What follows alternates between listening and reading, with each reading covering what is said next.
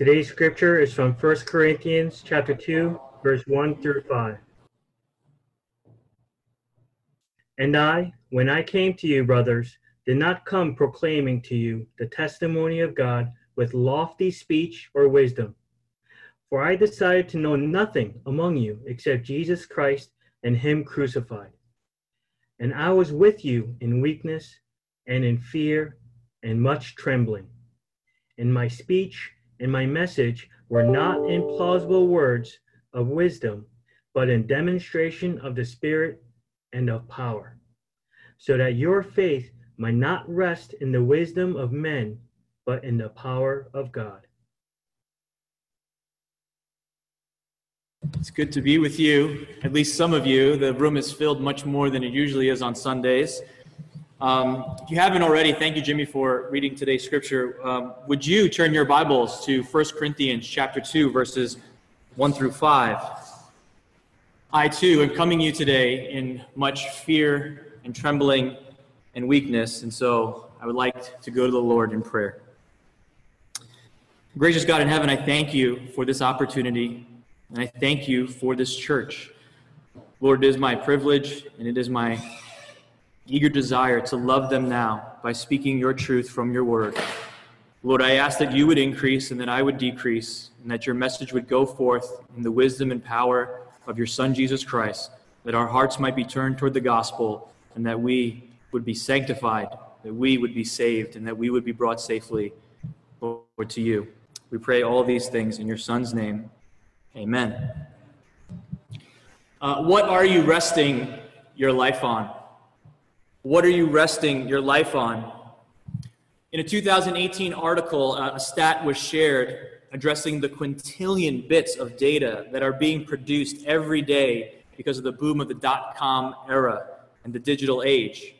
Uh, the author cites that in the two years prior to when it was written, this is 2018, between 2016 and 2018, more than 90% of all the information ever produced in the world occurred in those two years.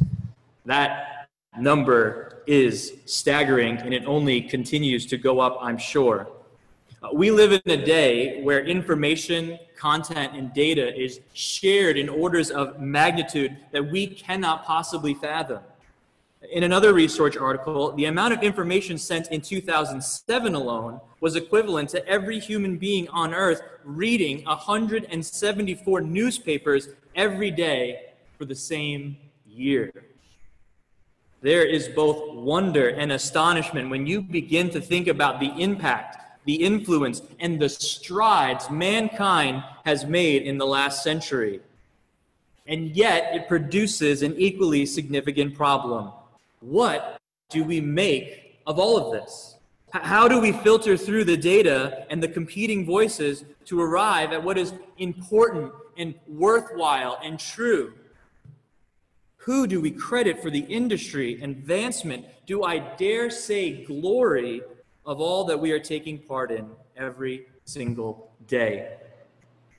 Today's message is entitled Resting on the Wisdom and Power of God. I would like for us to consider today a problem that is not new to our specific time and place, but a problem that occurs in every single generation. Whose wisdom is most advantageous? Whose wisdom is most true? Whose wisdom is most necessary for the good of man? Well, in our text today, 1 Corinthians chapter 2 verses 1 through 5, Paul addresses the theme of wisdom as he recounts his initial missionary efforts among the Corinthian church several years prior. The purpose of Paul's letter and the occasion for it is what he writes about that he writes about is he's heard of reports and concerns that have made their way back to him as he is now ministering in the church of Ephesus. Described in these reports were issues of church division, marital issues, sexual immorality, and a return to idolatry. If you don't know anything about the city of Corinth, it was much like a modern day metropolis, a famous city, something similar to that of New York City or San Francisco. Everyone knows those cities. and it attracted visitors and travelers from all over the Roman Empire. It was politically, economically, and socially prosperous, and it valued its highly competitive spirit that drew the best of the best from all around. For anyone who desired to make a name for themselves would have to make their way through Corinth. As one commentator describes the city, while it was intellectually alert, materially prosperous, it was also morally corrupt. The greatest issue facing the Corinthian church was its constant exposure and the pressure to be like the world around it. And this is what led to many reports coming to Paul as the church was now comparing and applying these Corinthian worldly cultural standards to the ministry and the church. And that is at the heart of what is causing so many issues. 1 Corinthians 2 1 through 5. Paul is reflecting on his church planting experience. And so, from our passage, I want to consider three points and then a final point of some practical application. From our text today, I would like us to consider three headers or three points. First, the critique of Paul. Second, the methodology of Paul. And third, the purpose of Paul. First, the critique of Paul on the Corinthian culture. We know from chapter 1 that Paul and the other missionaries are being compared to one another. People are trying to figure out which of the leaders was the most effective according to the wisdom of the age. They're trying to determine which leader among them was wise according to the standards set by Corinthian culture. Notice several times from our passage today the negative use of the word wisdom. Paul critiques and distance himself from the standards that are set on him by the cultures. He says, I did not come proclaiming the testimony of God with lofty speech or wisdom. In verse 4, he says, My speech and message were not in plausible words of wisdom. And again, then in verse 5, he did not want the faith of the Corinthians to rest on the wisdom of men. This clues us into something about the emphasis and the problems leading to the divisions and the reports that are being brought to him by concerned church members from chapter 1, verse 11.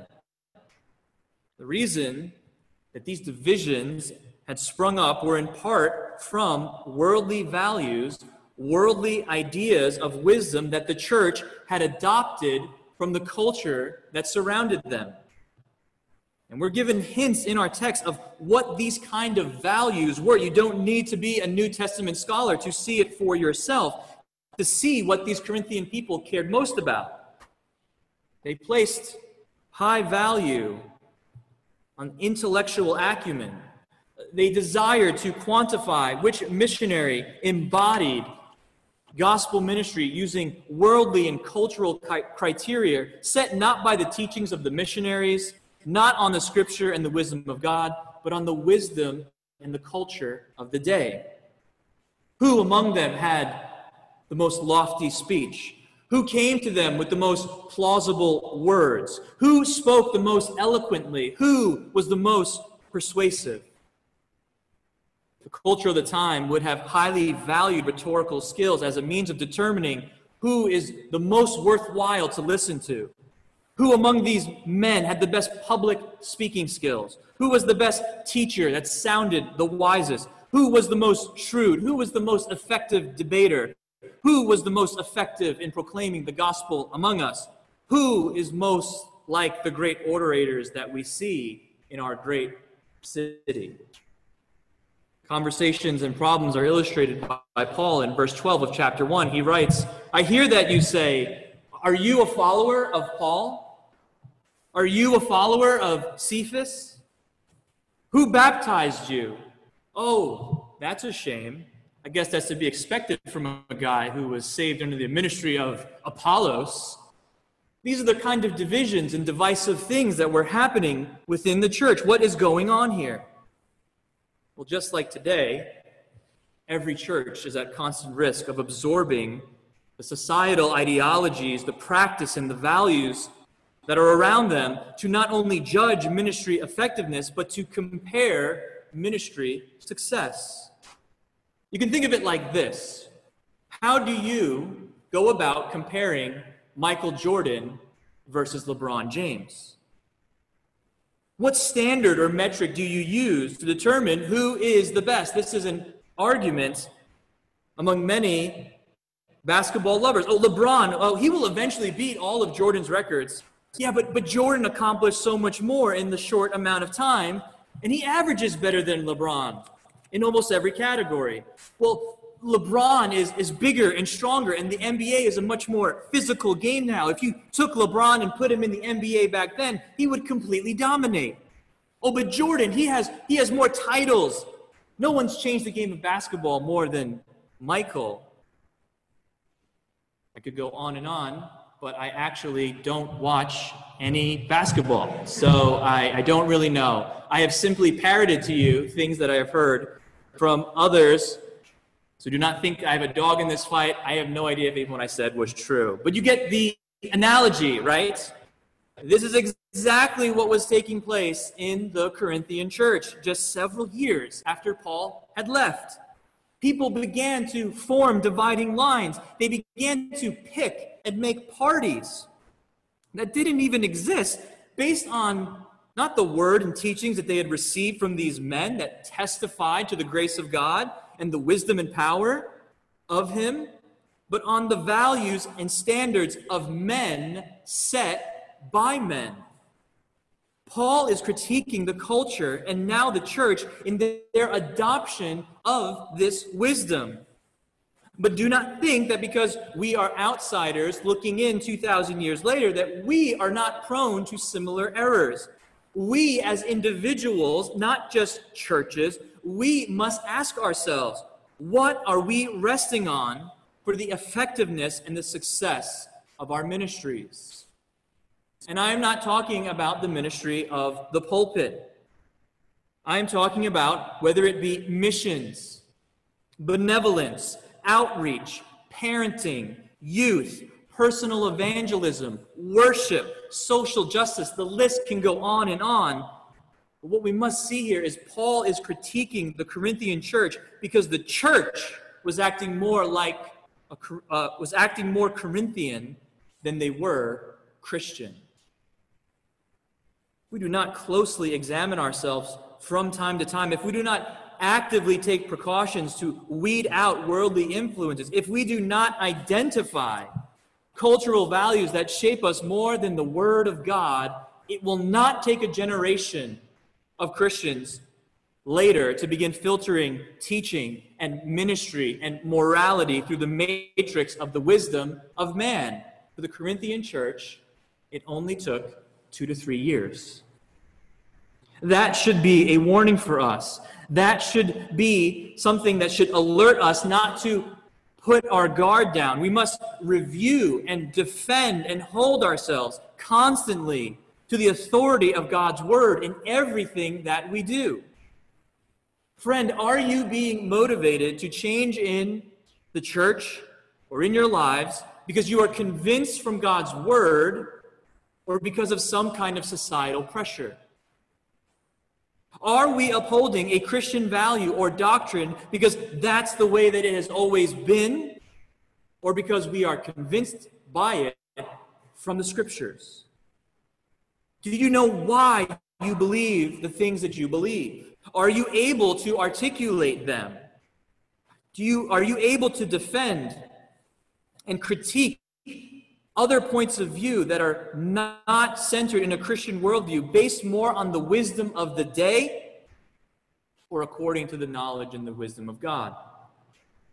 I realize that there are many good podcasts, many good pastors whose ministries have become available to us online. But when it comes to an issue or a value or subject matter, are we more convinced because John Piper said something on an issue or because the scriptures say something on an issue? I use John Piper because I love John Piper. I have nothing against John. Are your beliefs about politics, finances, education, marriage, gospel ministry shaped more by the wisdom of our day or by the wisdom of God?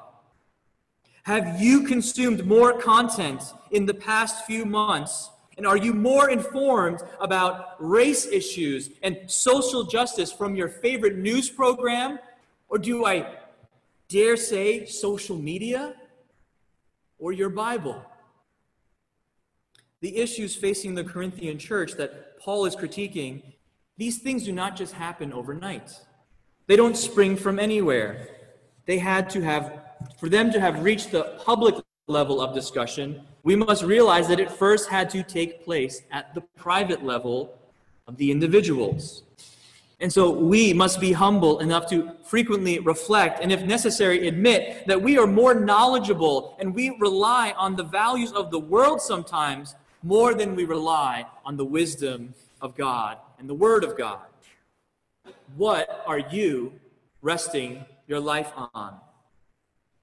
We must be vigilant to review and take stock of these things in our lives, lest we think issues of doctrine, practice, moral drift happen over many years. The time that it takes to have the influence of the world and its values seep into the church that lead to unhealthy comparisons, divisions, that set new standards of morality, that promote rampant sexual sin and idolatry in the church did not take a entire generation to play itself out. It only took several years. Paul in our text is clearly critiquing the values and the wisdom of the day, as well as calling out the church for their reliance on this wisdom that does not come from God. Point number one Paul's critique of Corinthian culture. Point number two the methodology of Paul's ministry. I am sure many of us imagine ourselves wishing that we could have sat under the ministry of Paul. We perceive him to be this titan of faith, one who preached and taught powerfully, who planted a dozen or more so churches, counseled and discipled so many influential church leaders. He took the gospel to the Gentiles in some of the most hostile places for the glory of God. If we could have only been a fly on the wall to see Paul's ministry up close, we would then be able to draw something from it we would be able to see its essence and, and the nuances and its flavor. And then we can take that and bring it back to our context, and then real revival would sweep through our churches. But that is not how the Corinthian church viewed Paul. That is not how Paul viewed Paul. In fact, he was so unassuming in his ministry that some even began to question his apostleship. Second Corinthians chapter 10, verse 10, it was said of him, his letters are weighty and strong, but his bodily presence is weak. His speech is of no account. And then Paul says of himself in verse 3 I was among you in weakness and in much fear and trembling. Paul does not try to deny or cover up or minimize his deficiencies. He's highlighting them right now, he's drawing their attention to them. Quite frankly, Paul does not sound like the kind of preacher who I would invite to our next church retreat. This description of Paul makes him quite honestly sound lame. Paul was not like one of these TED talkers that we can view online who perfectly present their entire life work and expertise in a very engaging, spellbinding 15 minute sermonette. Paul describes himself almost as the antithesis of what an effective communicator is supposed to be like. He doesn't describe himself as one who displayed stunning character qualities of self assurance and bravado, calmness and a superiority that the Corinthians would have valued in a leader. He makes himself sound rather pitiful. But what's so interesting about this is how intentional it was. It's not as if he was unaware of such external and subjective worldly standards that were going to be placed on him. He says in verse 2 I decided, I decided to know nothing among you except Jesus Christ and Him crucified. There was an intentional effort on Paul's part to avoid sounding like his contemporaries, to not try to use Christ or the gospel to appear wise, intelligent, or impressive. He did not want to be counted among the greatest orators and public speakers of Corinth in unfolding the profound mysteries of God with his poise and lofty words. No, Paul's methodology is that he was intentional to do only one thing. I decided to know nothing among you but Christ and him crucified. And for that reason, I came to you in weakness, in fear, and in trembling. He didn't come with a program. He didn't come with grand ideas of how he would convince the Corinthians to follow Christ. He came with a singular message and focus I will preach Christ and him crucified. Imagine for a moment being part of Paul's missions and outreach team and trying to pitch this missionary vision to a sending missionary agency today. Okay, Paul, you had quite the conversion. We, we saw that you were murdering many of us before, but now the Lord has converted you and you want to plant churches. That's awesome. What's your game plan, Paul? What, it, what are you bringing to the table? What's the course of action for reaching these pagan cities? Yeah, well, guys, thanks for you know having me. The honestly, the Lord just put on my heart to proclaim Christ crucified, to proclaim the gospel and the mysteries of God revealed in Jesus Christ.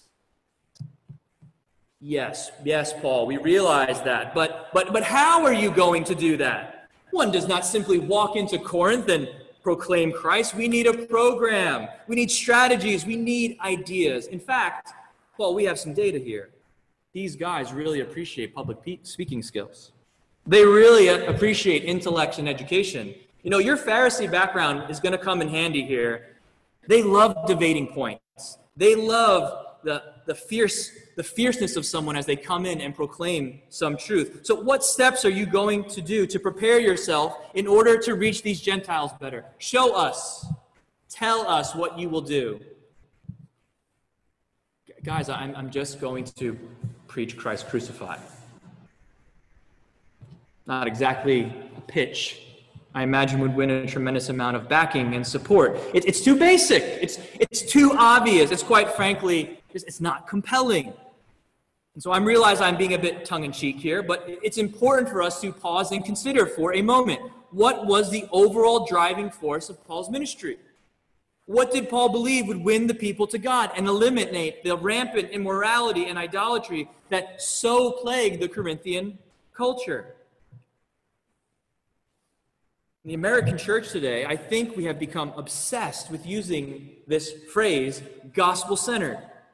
It's kind of just like a buzzword now. You just attach it to the beginning of anything you're going to say because that's how everyone's supposed to be doing ministry. We say gospel centered, but what does it mean to be gospel centered, to be shaped by Christ crucified? Don't get me wrong. I have been guilty of just throwing this thing in front of anything that I say. We say we want to do things the gospel centered way. We want men and women who embody gospel centered ministry and, and cross centered theology. But then we, we tend to judge them on matters completely irrespective of that. We assume that this is just a given. The gospel is just kind of background music that is always supposed to be playing. But that, that is not what Paul is emphasizing here. He said, I decided to know nothing among you except Christ crucified. This is something much more sweeping, much more foundational, something much more all encompassing. Consider as an example how we listen to and critique preachers in the modern day context. Ask yourself after hearing a sermon, what criteria do you use to establish if the preacher preached a truthful and effective message? What made you like it or dislike it? Oh, this preacher, he, he makes the best jokes. His, his illustrations were always so entertaining. His personality is, is so pleasant. I love listening to so and so. He's so down to earth. His style, he's smart, he's engaging, he's so culturally relevant. That pastor, man, he is he is zealous and passionate in what he is saying. I always feel inspired after listening to him. He really knows how to speak to the people. None of those things are bad things for preachers to do. The problem is, is when our evaluation stops there. What about the content of his message? Did he argue his conclusions from the text of Scripture? Are they rooted in a proper understanding of the biblical author? Did he actually teach me something new or, or challenge me from the Word of God? Was the gospel preached and Christ presented as the only means of salvation? Did the points and applications that he made actually come from the passage? Have I been convicted of sin? Do I now desire to walk more closely with Jesus and live a transformed life by the power of the Holy Spirit? Instead, conversations after a sermon can often become a divulging of how the preacher made us feel, and our evaluation focus on how we thought his presentation went, but not actually on points that are drawn from the actual text. Sermons are not first and foremost evaluated on how they make us feel, but the truth that they uncover. Sermons exist to proclaim, Thus saith the Lord Sermons are intended to present something true about God, an objective truth about Him, about us, how we are to live and respond to faith. Sermons exist for the purpose of proclaiming the message and the good news of Jesus Christ that there exists a means and a way that we can be saved and reconciled to God, and for believers to have ways for them to grow in sanctification and holiness. It is through the good news of Jesus Christ's life, death, and resurrection. It is only through Jesus. And as listeners, we have the responsibility to respond to that message. Can we say amen? Can we affirm what the preacher is saying about the text? Is that what is what was preached resulting in a new desire to obey God and pursue him more by the help of the Spirit of God? Conversations ought not to focus on the details of, of how articulate a preacher was, or how funny or relevant he was, or how personable and entertaining he may have been. These things certainly help. They assist the preacher in delivering the, the message. But as a listener, you must check for the necessary component. Did he depart to me words of life? Did he preach the Word of God? Did he preach Christ? Or was there some other emphasis communicated? Now, the pushback that often comes when talking like this is don't you know there are a lot other things in the Bible? Paul wrote and taught about other stuff. In fact, in Paul's letter alone here, right after Paul says, I only decided to know Christ among you, he goes on to talk about different topics like church division, sexual immorality, idolatry, spiritual gifts. So, which one is it? Is it only the gospel? Or is it these other things? Is Paul contradicting himself? No. He is making the argument that the effectiveness and success, the foundation for his ministry, is not based on the wisdom, intellect, power, or the ingenuity of man and appealing to their felt wants or needs, but all of ministry, all teaching, all preaching, all obedience, all knowledge, all benefits of the Christian life is built on the foundation of the cross of Jesus Christ. You don't fix your marriage because you applied the best psychology and practices of the day.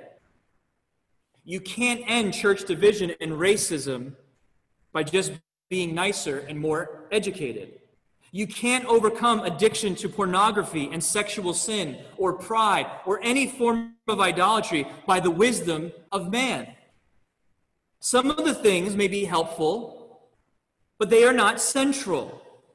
Paul understands that the only thing that can really help and speak life into these issues facing the church and all, all of the issues that you will encounter in your life for holiness, godliness, and sanctified growth are blood bought.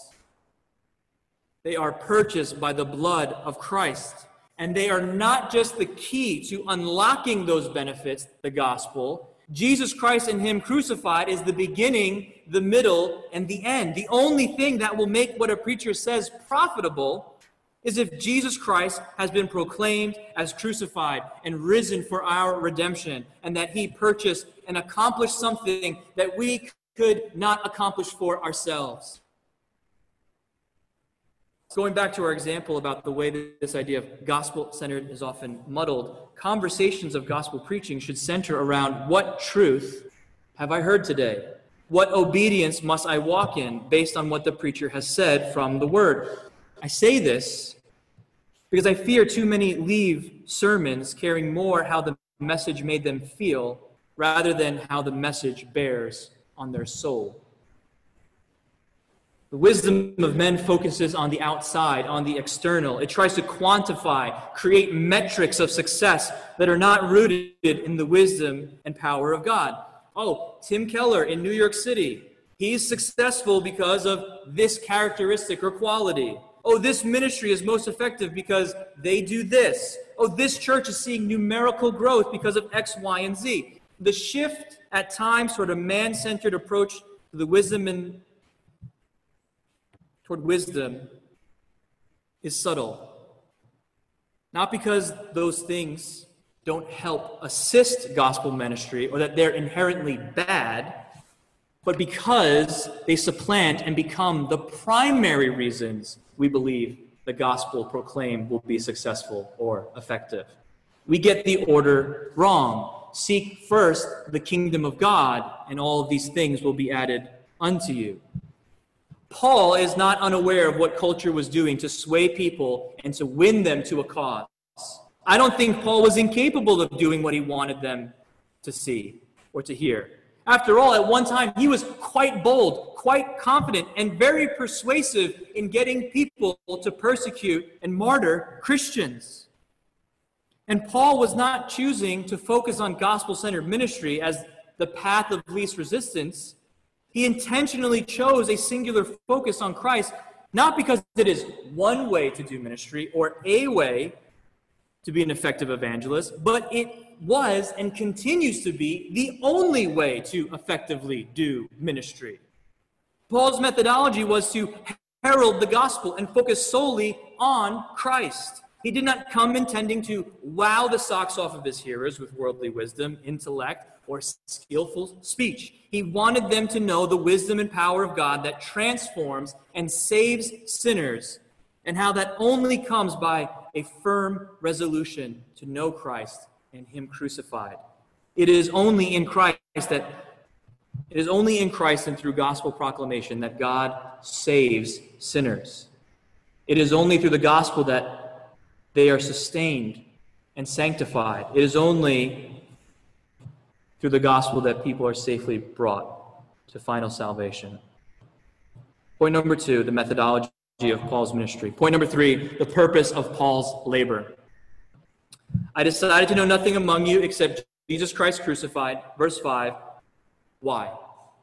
So that your faith might not rest in the wisdom of men, but in the power of God. Friends, what is your life resting upon?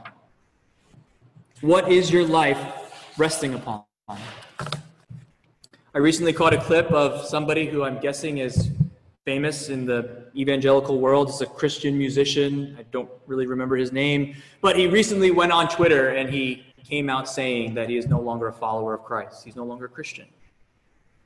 And so a YouTube channel picked up on his story and they interviewed him. Why did you fall away from faith? What caused you to stop believing. And as I watched him speak, I was, I was struck by all the reasons that he gave. I, I was struck by them not because that they were compelling and I thought that they were good reasons. I was struck how nothing that he said had to do with the cross of Christ. Nothing that he said had to do with the wisdom, the power, and the glory of God being better and higher than man nothing to do with his sin before a personal and holy God and who he would have to answer to at the end of his life. Everything that he mentioned in that interview had to do with some argument that was defeated for God's existence, some aspect of faith that he couldn't reconcile with his life. How, in some way, faith was actually counterproductive to meeting the needs of ongoing issues within broader culture. Things like sexuality, racial reconciliation, gender, and poverty. As I finished the interview, Psalm 127 popped into my head. Unless the Lord does build the house, in vain do the builders strive. What is your life resting on? Paul critiqued the cultural emphasis of the day. He was determined to preach nothing but the gospel and Christ crucified, but he did so with an intended purpose that the faith of the Corinthians might not rest on the wisdom of men, but in the power of God.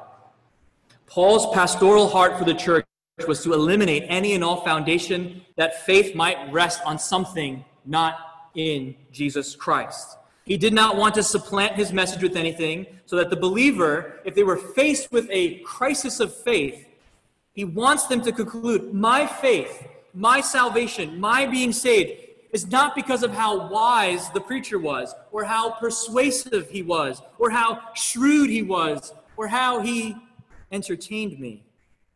Paul's preaching was only, and he wanted it to only be centered on the Spirit and the power of God. Paul, in love for the Corinthians and for the glory of God, purposely let himself be ridiculed and mocked as weak to avoid any foundation being laid on him that men can come to faith outside of the power and wisdom of God. He labored among them and constantly reminded them that Christ is the cornerstone of true faith. In 1 Corinthians 3 11, no, for no one can lay a foundation other than that which has been laid, which is Jesus Christ. Friend, what is your life resting on? A singular argument that has yet to face scrutiny? Is it on certain teachers or preachers where if you found out that they were in some involved in some scandal, you would lose your faith? Is it based on tradition and upbringing because your parents were Christians or you were just told that this is what you were supposed to believe? This is something that you're supposed to do. Is it on your works and on your efforts where you hope that when you come to the end of your life, you'll be able to present what you've done with your life and say, Lord, allow me into your kingdom. Do you not see that I am worthy? Is it in your natural abilities and talents that have given you an advantage in some way in life? Do you rely more on your intellect or your looks or your charisma or your competitiveness? Are those things that you fall back on when things begin to go sideways? If any of those foundations resonate with you, I exhort you now to destroy that foundation before it destroys you. Repent of all other foundations that you are building your life upon and believe in Jesus Christ and rest your life upon Him, His merits, His works, His life. Because Paul warns the Corinthians in chapter 1, verse 19, quoting Isaiah 29 I, that is God, will destroy the wisdom of the wise And the discernment of the discerning, I will thwart. There is coming a day, friend, when God will expose all faulty foundations, all false beliefs, and he will destroy the wisdom of men that sets itself against God. And it is with love that I remind you and exhort you again, brothers and sisters, that to entrust your life, to entrust yourself to anything other than Christ will result in destruction. God is not saving the world through technology. He is not saving the world through peace efforts. He is not saving the world through politics. He is not saving the world through the wisdom and guidance of men, but He is saving the world through the God man, Jesus Christ, who laid down His life for sinners and rose again from the grave for His glory. Paul reminds them in chapter 1, verse 26 those who have found faith in Christ, they weren't wise. They were not powerful. They were not of noble birth or influence.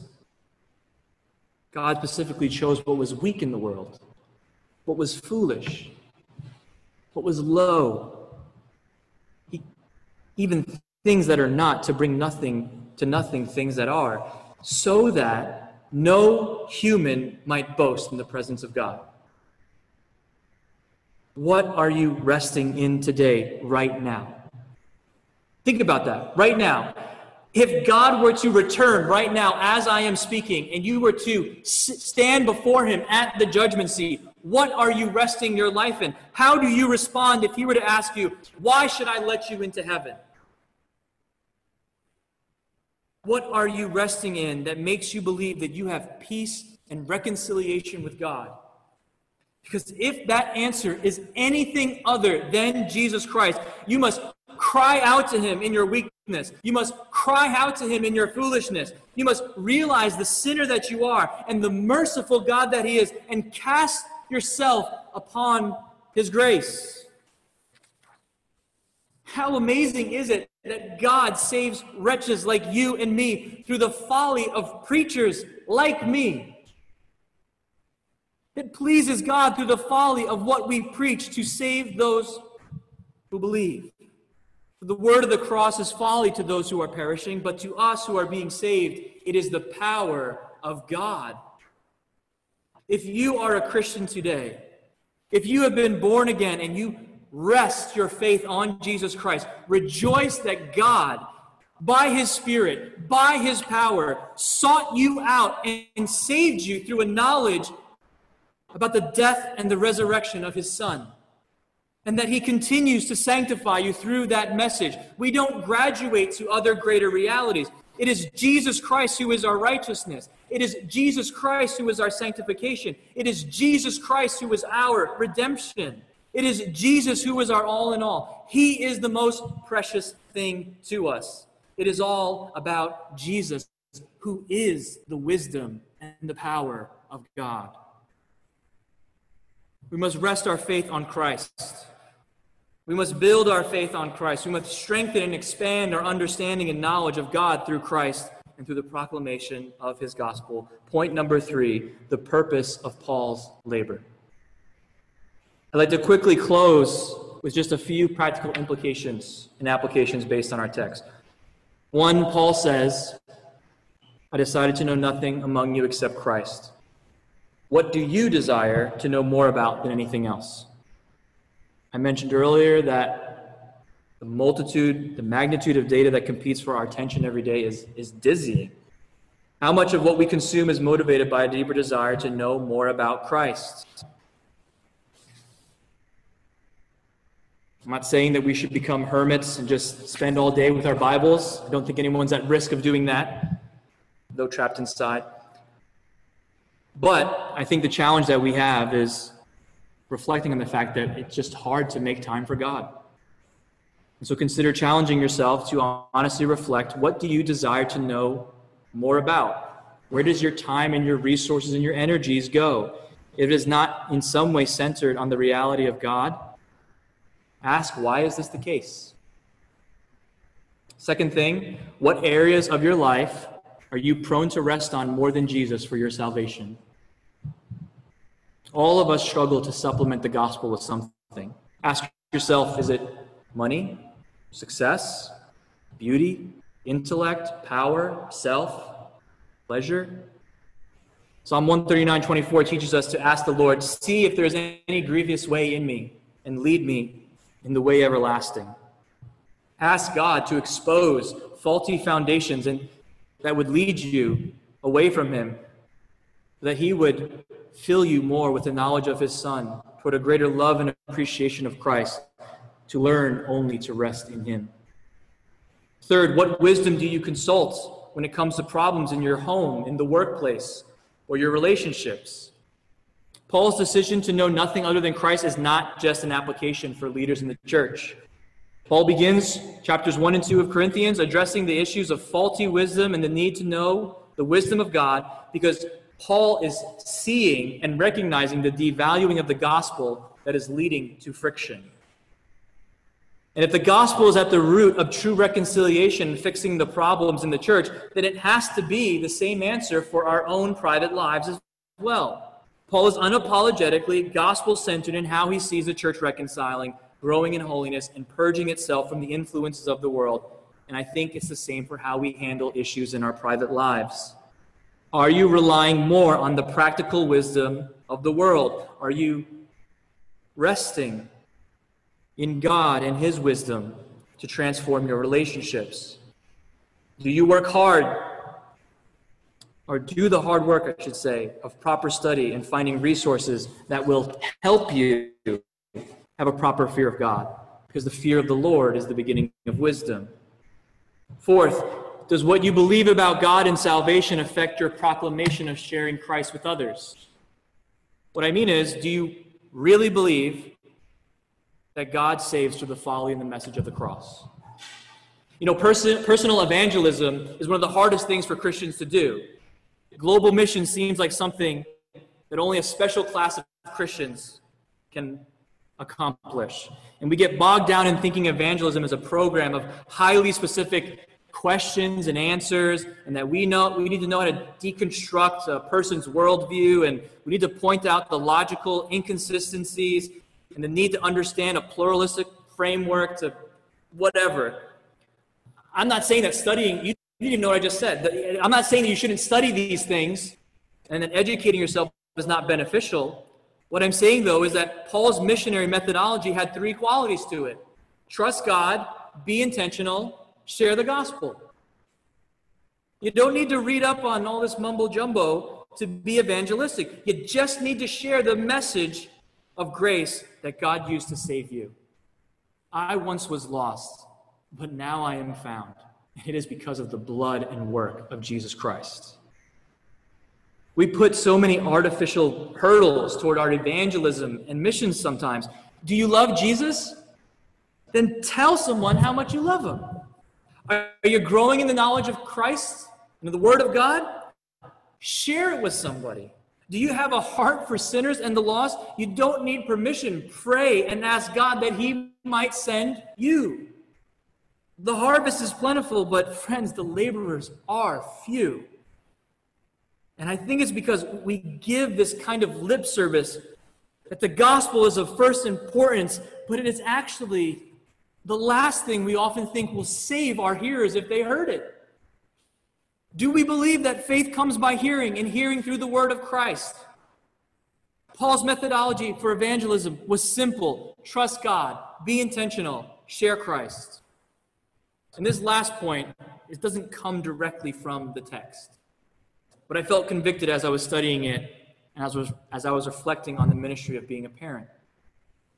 Moms and dads, how are you doing in family worship?